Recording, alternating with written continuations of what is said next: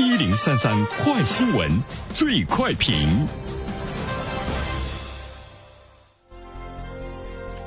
焦点事件快速点评。近日呢，有深圳的家长在微博上控诉称，深圳南山丽海春城国际幼儿园的老师要求每位家长拍摄一张我家的车上交。该家长认为这是把孩子分成了三六九等。好，针对这样的一条新闻，来有请我们的评论员袁生。你好，肖萌。嗯，无独有偶啊，在去年的九月份的时候呢，我们看到也有一家这个幼儿园对孩子们进行一个问卷调查，是关于家里的户型、房价、房龄、呃自购房还是租赁房等一系列跟房子有关的这样一个调查，也是引起了家长的这个质疑。呃，大家都觉得呢，这是。呃，幼儿园在变相的了解一个孩子背后的家庭的经济状况，包括呢拍一张我家的车，说这个一定是你家实实在在的车，不是玩具车。拍完之后呢，要把这个照片要贴在班级的主题墙上，让大家呢都来看。所以呢，很多家长都觉得是一种贫富差距的展现。对于家长本身来说，心里受不了，认为。把孩子们分成了三六九等。现在呢，幼儿园呢已经开始终止了这个活动，并且呢进行反思，而且当地的教育局也要求幼儿园不得以任何名义开展任何涉及家庭隐私的调查，不能够区别对待呢任何孩子。呃，其实我觉得从幼儿园和学校老师的这样的一个角度上来说，对孩子是不是有区别对待？呃，其实是有可能区别对待的原因是不一样的。有的老师呢，会因为孩子的成绩听话与否，来对孩子呢进行区别对待。那么他呢，对孩子可能会有一个正向的引导作用哈。比如说，我要努力成为好孩子，老师就会对我好一些。那么还有一些老师，他会呢依据孩子父母的这个身份和地位，对孩子的态度呢也会有所不同。还有一些老师呢，会呢依据呢家里的这个经济的状况。有一些老师对孩子的家长是横眉冷对，但是呢，对一些孩子的家长呢是谄媚。啊，其实我觉得，不管是幼儿园还是学校，它已经不是象牙塔了。尽管呢，呃，在那儿。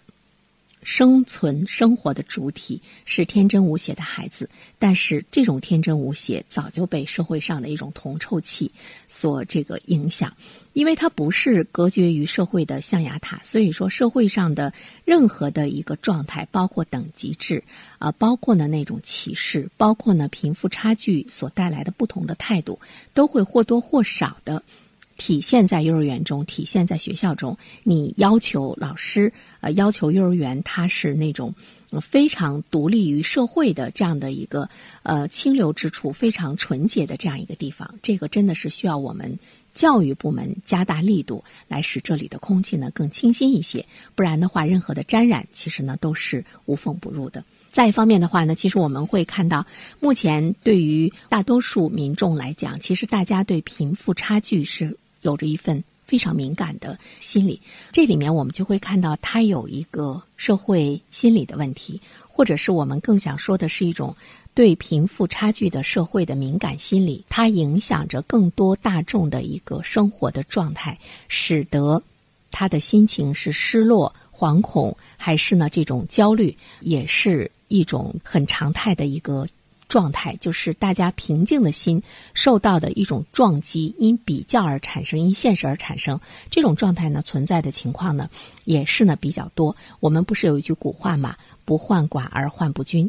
那么现在呢，我们国家正处于人均 GDP 由一千美元到三千美元过渡的这个时期。